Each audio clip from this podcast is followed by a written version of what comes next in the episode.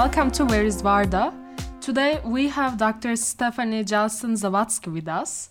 Stephanie Zawadzki has social psychology master's degree and she is currently PhD candidate in environmental psychology at Groningen University.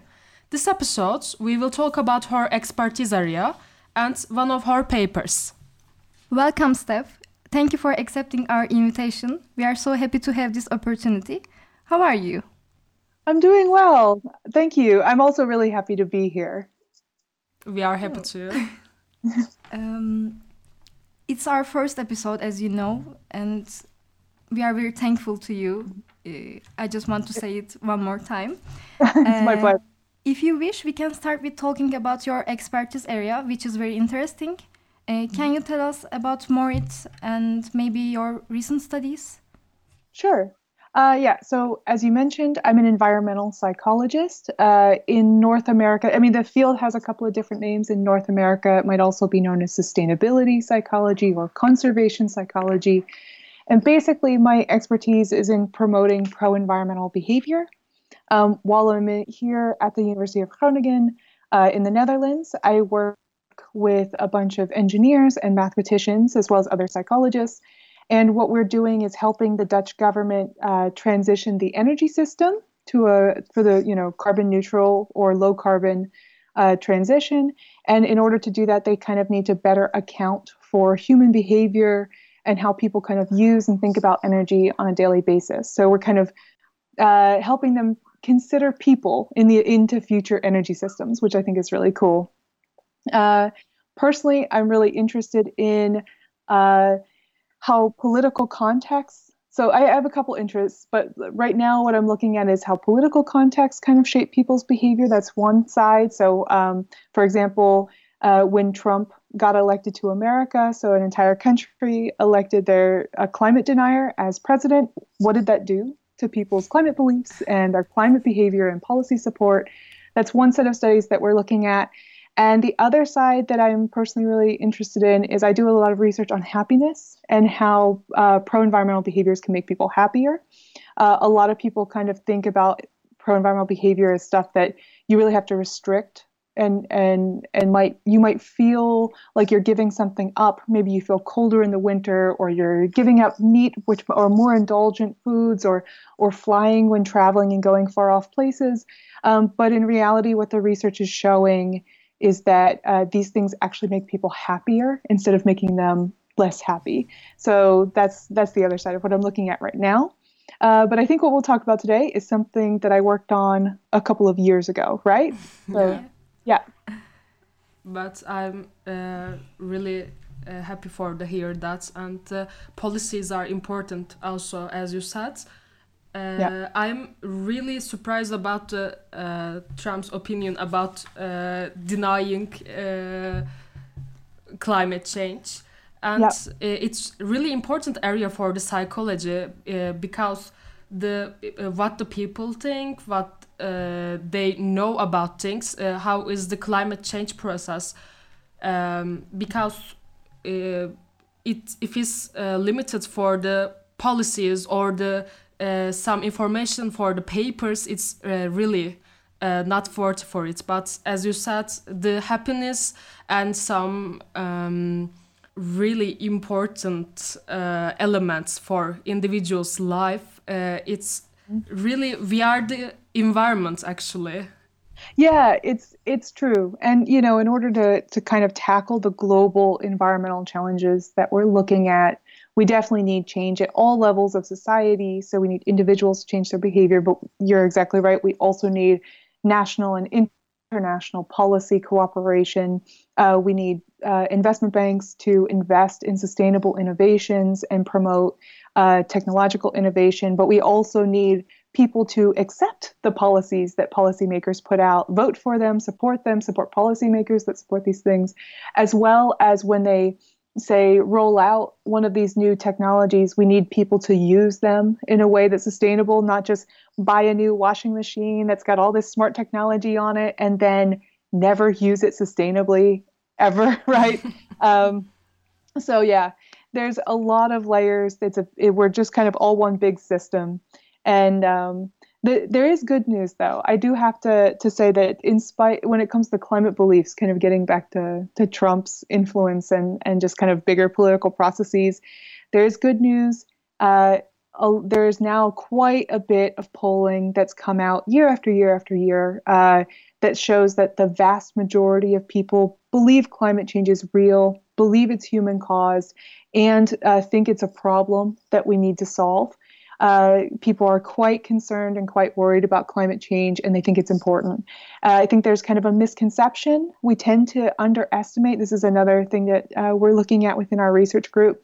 We tend to underestimate the extent to which other people care, and so there is this kind of sense that you know because, for example, oh, the United States, most powerful country in the world, very very influential has an outspoken climate denier as president, that must mean Americans believe that as well. And uh, the good news is that's simply not the case. Uh, less than 10% of Americans uh, have the same climate beliefs as Donald Trump. so, and and America is pretty consistently one of the higher countries. So, it, for example, here in the Netherlands, it's less than 2% of people are climate deniers. And even in conservative, uh, politically conservative countries like Australia, um, Russia, Israel, Poland, the US, as I mentioned before, climate denial is pretty consistently under 10%. So it's one in 10 people. So I just want to put that out there. Do not despair. Do not hold back. Do not let buy into the hype because climate denial is really only a problem in the media and politics. It's not really a problem for everyday people, uh, which is something that I think as individuals and as a psychologist, because you know we specialize in studying individuals uh, uh, and what kind of motivates our behaviors and things like that. That's something that's really uh, kind of hopeful, and I hope uh, you know hope and, and, inspiring to keep in mind. Don't despair. so yeah. Good to say that we mm-hmm. should be hopeful for it. well, yeah, I mean, yes, for now when it comes to climate beliefs, at least, when it comes to climate actions, that's a whole nother kind of world of explanation. So, yeah. Okay. What we are exactly mean that uh, what is your what is the pro environmental behavior and uh, based on your experiences uh, how can we increase the pro environmental behavior for the individual level and society level and you talk about the society level for the policymakers and uh, politics uh, mm-hmm. and uh, how we can uh, reach the society for the whole level and uh, and also individual level maybe the practices or ideas. That is kind of the magic question right? That's kind of what our one of the things i think our whole field and many many fields are working towards. So while i definitely don't have the answer uh, what I can tell you is what we are generally kind of all collectively working towards. So, from an academic perspective, environmental studies and environmental solution development is becoming increasingly interdisciplinary. Uh, as I mentioned, my job is very closely linked not just with other behavioral and social scientists, but I also work with uh, technicians, mathematicians, um, engineers, control systems operators, for example, or yeah, just to name a few. I also work with people outside of academia because it's very much something that that these solutions require kind of all hands on deck, right? The ship is sinking, right? And we all kind of needed to to jump on board and and get this get through this together. And so that's that's really the approach that people are using now. Um, we're very much kind of taking a systems level approach to tackle these kind of giant systemic problems. Uh, when it comes to what you can do as an individual to kind of affect change or um, yeah the the biggest tips i have as as a psychologist are people often strive for perfection and what i tell people is do not let perfect be the enemy of the good so don't think that because you can't reduce your impact down to nothing, it's not worth trying uh, to do a little bit less. So just because, for example, you're not able or willing to go vegan doesn't mean that every meal that you reduce your meat intake or dairy intake, etc., um, doesn't actually contribute, right? Uh, just because you may not live in a place with good public transportation, so maybe you need to drive a car very far every day, that's okay.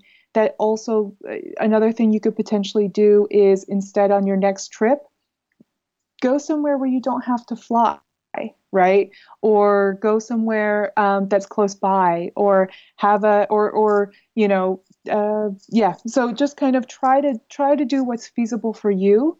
Uh, we talk about what's sustainable for the environment and as a psychologist i'm very big on promoting what's sustainable for individuals. So do things that you can do over the long term.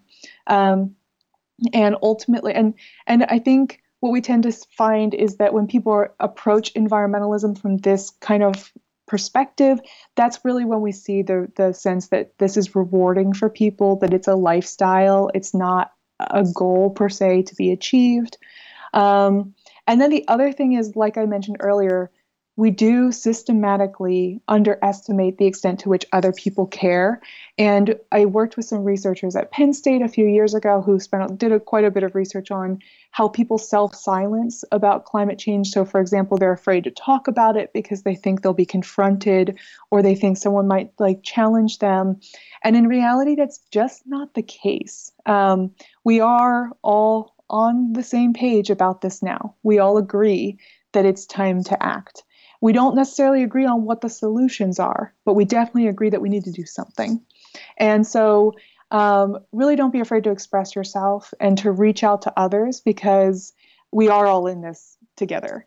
And also, unfortunately, from a behavioral perspective, the number one thing that people are least likely to do is um, political action. And that is really the chance that um, you have to kind of push your voice higher than the individual level. Um, it's important to protest, call, uh, support politicians whose policies you agree with and align with your values. Um, make sure you vote when you can if you live in a country that you can vote in. Um, these kinds of things. So, really don't be afraid to make your voice heard, whether that's at the national level or just even within your community. Yeah. This is very hopeful for us. And Good. if you want, uh, we can talk about your article. Sure, sounds good. Yeah, we can kind of shift gears.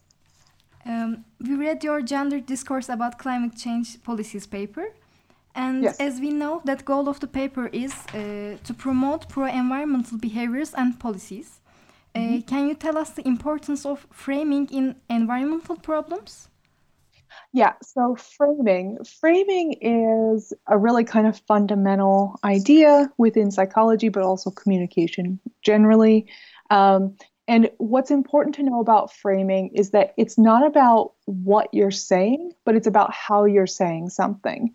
So, for example, in the case of the environment, um, there were studies that have shown that, for example, when you look at YouTube videos related to the to pro, you know, the environment, they tend to be made by, at least in the US, uh, again, that's the context I'm the most familiar with, they tend to be made by liberal people for liberal people. And as a result, the messaging that they're using and the way that they're talking about the environment has to, very much aligns with kind of stereotypical liberal or left values. Uh, in, and what um, research has found that is that sometimes what we find, or often what we find, is that there is this discrepancy when we ask people, how important do you think the environment is, how important it is to not pollute, and things like that. Especially within the US, where the environment is a very politicized um, issue, we tend to see a, a discrepancy that liberals are more likely to say, yes, this is more important than conservatives. But there are increasing number of studies out that show that when you change the framing of that question, so it's not speaking the language of, say, liberals in this case, but instead is a more neutral language or is instead speaking the language of conservatives, that discrepancy between liberals and conservatives goes away. And what's interesting is that liberals don't come down in their environmental attitudes or concern to meet conservatives, but instead conservatives come up to match liberals. So that's an example that the content is not necessarily changing, it's just how you say it. And in the context of this paper, what we would be thinking about is instead of liberals versus conservatives, feminine versus masculine ways of framing, say, how what a policy is going to do or why you should or should not support this policy. In the paper, uh, you propose that the dominant frames uh, used in discourse about climate change are gendered, and you are grounding the explanation of this purpose in gender role congruity theory and researches on masculinity. Can mm-hmm. you tell us your opinion about those grounding ideas? Yes. So, one of the things within psychology that is kind of a guiding principle of how we do research is that you have to be grounded in a theory as to to to get a sense of why something is going on, not just a description of what is going on, but to be able to explain it, right? And there are conflicting theories. So when we um, were formulating this paper, we actually were kind of taking two well established theories within feminist studies, uh, which one is gender role congruity theory and the other is masculinity theory, as you mentioned. And we were kind of putting them head to head. And the question was okay, when it comes to predicting climate change, support for climate change policies, and whether or not a certain argument for or against a policy is more persuasive, which theory better explains the just like people's support for the policy? Um, and with these two theories, uh, they have some overlap. So, for example, both of the uh, theories share the core assumption that the things that we do are gendered. Um, for example, if you, and this includes a wide variety of behaviors, not just policies, but if to get a better sense of what this means, uh, think of a behavior. Let's stick with a pro-environmental behavior, like um, I don't know, hanging the lawn, hanging the the wash instead of using an uh, electric dryer, right? So you hang out your clothes to dry outside. Uh, one of them uses energy, and one's a little bit more eco-friendly. When you think about who is more most likely to perform that behavior, is that person a man or is that person a woman? Right? Who? What do you think? Who's most likely to to do the laundry behavior? A woman. A woman, right? So that that's an example of a behavior that we would consider stereotypically feminine, yeah. right? Mm-hmm. On the other side, when you think about who is most likely to uh, buy an electric vehicle, of course, the man. A man, right? So that's an example of a behavior that would be stereotypically masculine, and and of course that's that's the thing about the difference between who actually performs behaviors versus what how they are socially labeled and loaded for us. So everybody has to do the laundry. You know, there are plenty of men who live by themselves or even even within their relationships, they're the ones who do the laundry. But the the what we're getting at with these kind of feminist theories is that society tells us there are certain roles that men should do and there are certain roles that women should do. And then the, and so that's what we mean when we talk about things being gendered in the context of climate change policy this means that what we what we found is that pretty consistently um, policies that are related to technology and business are stereotypically masculine. So these are things that we found are most likely, people think that these policies are more likely to be supported by men and that they're more likely to be proposed by men. And then there are other types of policies that are more about caretaking and preventing harm. And what we found is that these policies are considered more stereotypically feminine, right? So they're more people believe that they're more likely um, to be supported by and proposed by women. And within now, so that's kind of where they the the overlap of the two theories for our purposes kind of now the theories start to diverge. Um, so that is closer to gender congruity theory. So gender congruity theory says, okay, things are gendered, and we want to match with the gender that we identify with, right? So we want to do things that express our gender. Um, masculinity theory takes it a little bit further and says hold on, times have changed.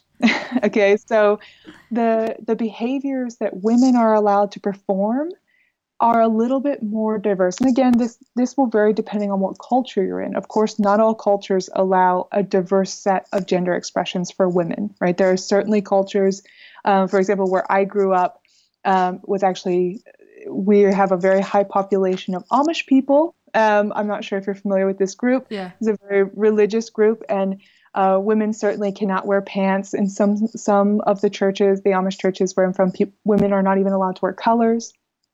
So, of course, there are definitely groups with very restrictive uh, behaviors for women as well. But on the whole, especially within industrialized countries, we have seen over the last few decades that uh, women are allowed to increasingly perform stereotypically masculine behaviors. On the other side of things, things are moving less less quickly for men. Men are kind of more narrow in what their what is deemed their quote unquote socially acceptable set of behaviors, and masculinity theory also posits that um, the being deviating from socially uh, acceptable masculine behaviors is more strictly enforced and more strictly kind of punished within male circles. Um, and specifically, there are kind of three parts to masculinity theory. Okay, so we're going to go in depth now. Okay, let just give me a second. Let me go through this. And you can tell me if this goes into too much detail, but that's fine. So basically there are three elements to masculine according to masculine theory there are three tenets that kind of define what does it mean to be a man right? And that means to be tough it means to be socially dominant and it means to be anti-feminine. So uh, some of the consequences of these types of things are for example because social dominance means to always be on top and to always be the best that also suggests that masculinity must be consistently proven and it's what and and you can really easily push somebody off of their masculinity. Um, yeah they're they're kind of i don't know the the way that that we explain it to people is imagine that you're standing at the top of a pyramid and it's really easy to kind of push you off of that. That's the masculine identity versus a feminine identity. Yeah it's really easy to be gender incongruous as a woman as well. It's just a little bit harder to push you off of that base, and the consequences might not be as severe when it comes to gender role violations. Um, again, totally different. There, there are going to be a lot of contexts in which that's not the case, but when it comes to the behaviors that we're talking about here, these kind of everyday environmental behaviors, that's typically what we see, and indeed what we found ultimately support for was that men tend to show more are more likely to to show gender congruent policy support and um, also stereotypically masculine arguments were more persuasive among men than, and women did not tend to show the same gender matching uh, tendencies when it came to policy support. And also um, yeah we we found that one of the reasons why men tended to to show this kind of disproportionate level of gender matching among policy support was because they didn't want to be labeled as feminine, which would be which would suggest they kind of get pushed off the tip of that pyramid, right? Um, yeah, does that all make sense? Let yeah, me know. Of course. okay, good. Um, we are curious about what are the limitations of the study. The limitations, yeah. So um, the first thing to keep in mind, as I've kind of mentioned all along, is that this was a US sample. Uh, so the data was collected in the States. And as I've mentioned a couple of times, gender and gender role norms definitely differ, differ in different groups and different cultures. Um, also, this was in the policy domain. And from an environmental psychology perspective, we know that sometimes effects or sometimes there are different drivers of policy support versus other types of climate related behaviors. So we kind of need to think about what it, that I think the, the kind of broader implications are we definitely want to replicate this type of research in lots of different countries and even within the United States among lots of different groups where gender identities and, ident- and the extent to which you identify with your gender um, can vary pretty dramatically and what the, the stereotypical and, and socially acceptable set of behaviors are. Um, and then also, yeah, it would be great to kind of take it outside the US and expand it to a lot of other types of pro environmental behaviors. we are uh, really impressed by the complexity of studies in this research. And uh, I'm curious about the, how do you evaluate the research experiences for this Uh, study? Oh, how so? What do you mean by that? Uh, I mean the research process uh, as a researcher. Oh yeah, yeah. This is tough to study. Um, as I mentioned, you can't just go up to somebody on the street and be like, "Hey, is this uh, is this compost bin masculine or feminine?" They don't know. We don't explicitly think about things this way. It's it's only once you in the back ask people, "Hey, who's most likely to use this reusable shopping bag? That we get a sense of how socially loaded the various things that we do are and then we can take that and use it in experiment where we actually say okay this group of people gets that's say the the masculine behavior or the masculine climate policy and this group of people people gets the feminine and we compare the difference between the two.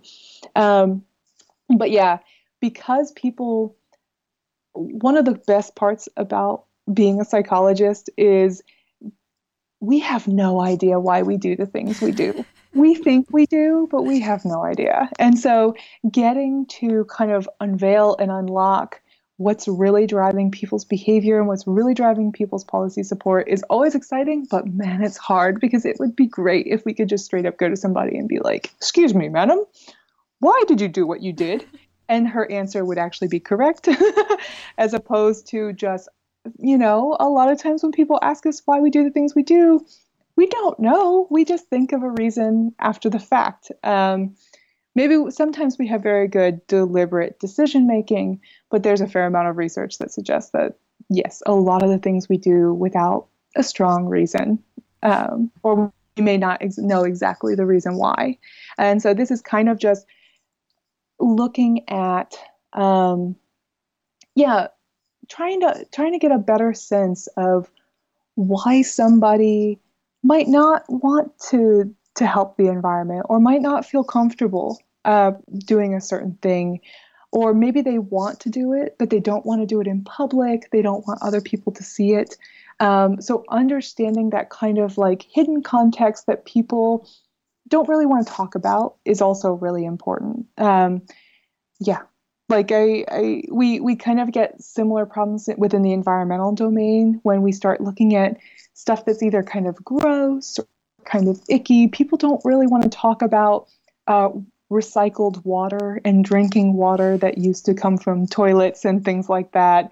Um, and so really kind of helping people i i think that's the core kind of i want i want to make sure that it's really clear for people that the core idea and the core motivation for the study is not, absolutely not to say, hey, men are bad and they aren't as pro environmental and they only care about techie things and status things. That's actually the exact kind of opposite of what we were hoping to, to do is to instead, what we do is we saw, hey, some studies, not all, but some studies suggest that men might be less likely to perform pro environmental behaviors. And a fair number of studies suggest that, especially within the US, they might be more likely to be climate deniers. And also, they're more likely to be perceived by other people as climate deniers, which means that people might be less willing to talk to them about the climate or or other environmental issues because they have these misconceptions about them. And so it's really important to understand the barriers that 50% of the population might be experiencing when it comes to acting pro environmentally, which is something they are likely to care about. So, yeah. Thank you. Uh, we have the last question, right? Yeah. Uh, we want to ask you uh, what are your suggestions for students uh, who want to develop a career in academia like us?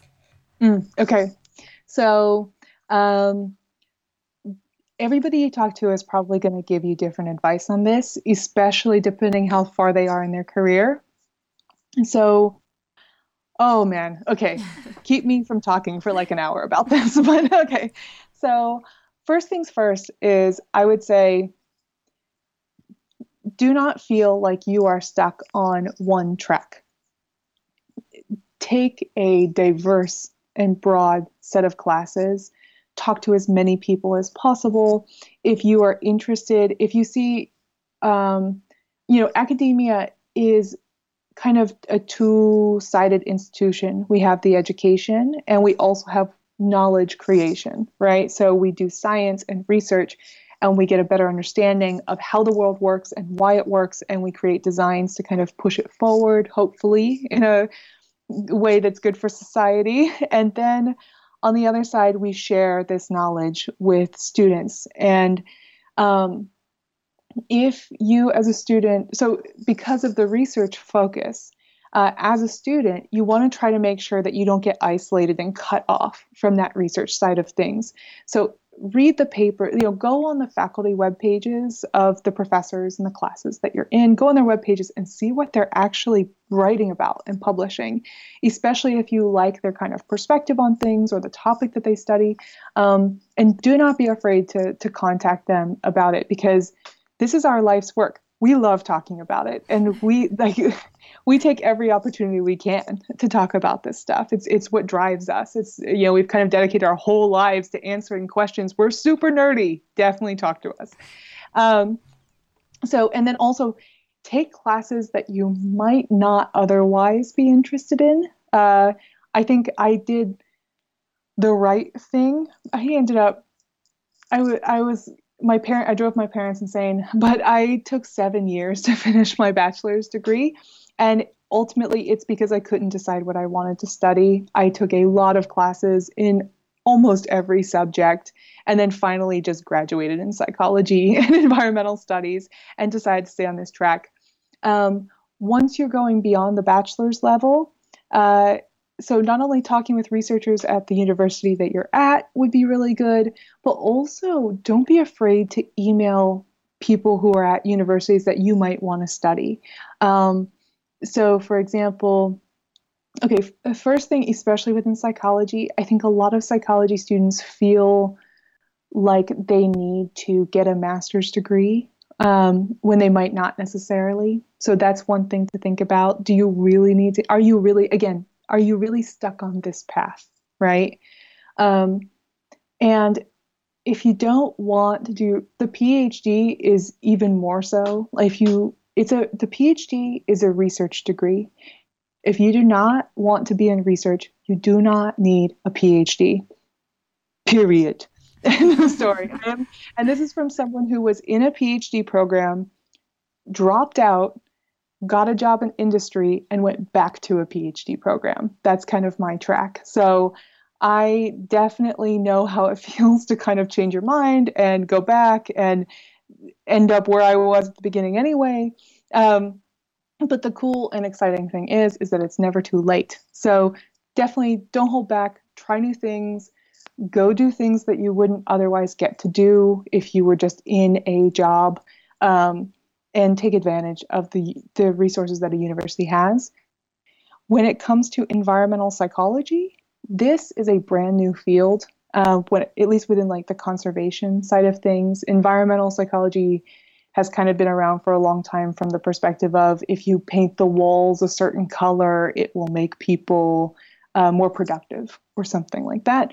That's been around for, for decades, but conservation focused environmental psychology is fairly new and it can be very difficult to find people who do this type of research. So if you're interested in, in studying more about pro environmental behavior, um, I would look into the studies that interest you and see where those people are. And then look on their websites and find out if they're hiring graduate students and, and PhD students and write to them and tell them, hey, I'm excited. How do I apply to come work for you?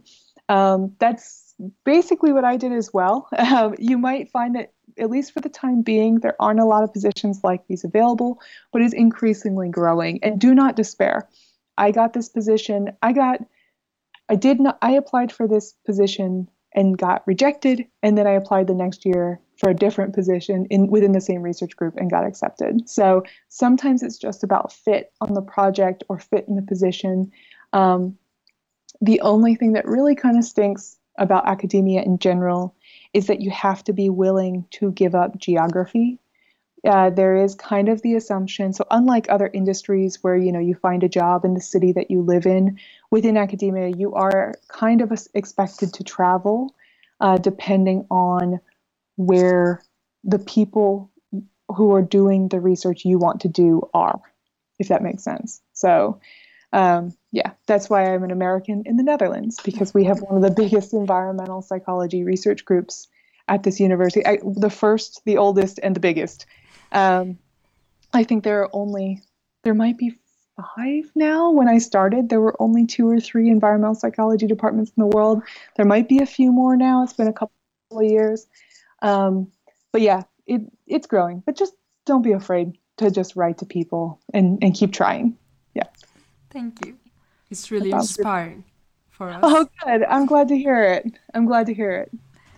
Uh, and oh, another thing, sorry, one more thing to consider is that you may want to also um, look around and think about whether or not you want to stay within your country versus go to another country. Um, the the different systems, especially at the PhD level, are really, really different across different countries. So, if you're thinking about, um, so for example, getting a PhD in Turkey or Australia or the United States or the Netherlands or wherever, write to PhD students who are there. You know, and usually in universities, are we have web pages.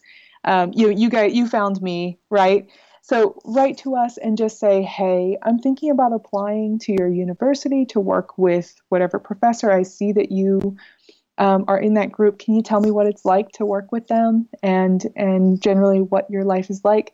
Because within some universities you have four years, some universities you have six years, some have three years to finish. Some you're expected to get a master's and a PhD. Uh, some you get paid to do this, some you don't get paid to do it. So, and it really widely varies depending on where you are and what university you're looking to. So, definitely do your research and or do your homework. Yeah. Thank you. No problem. Those were our questions for today.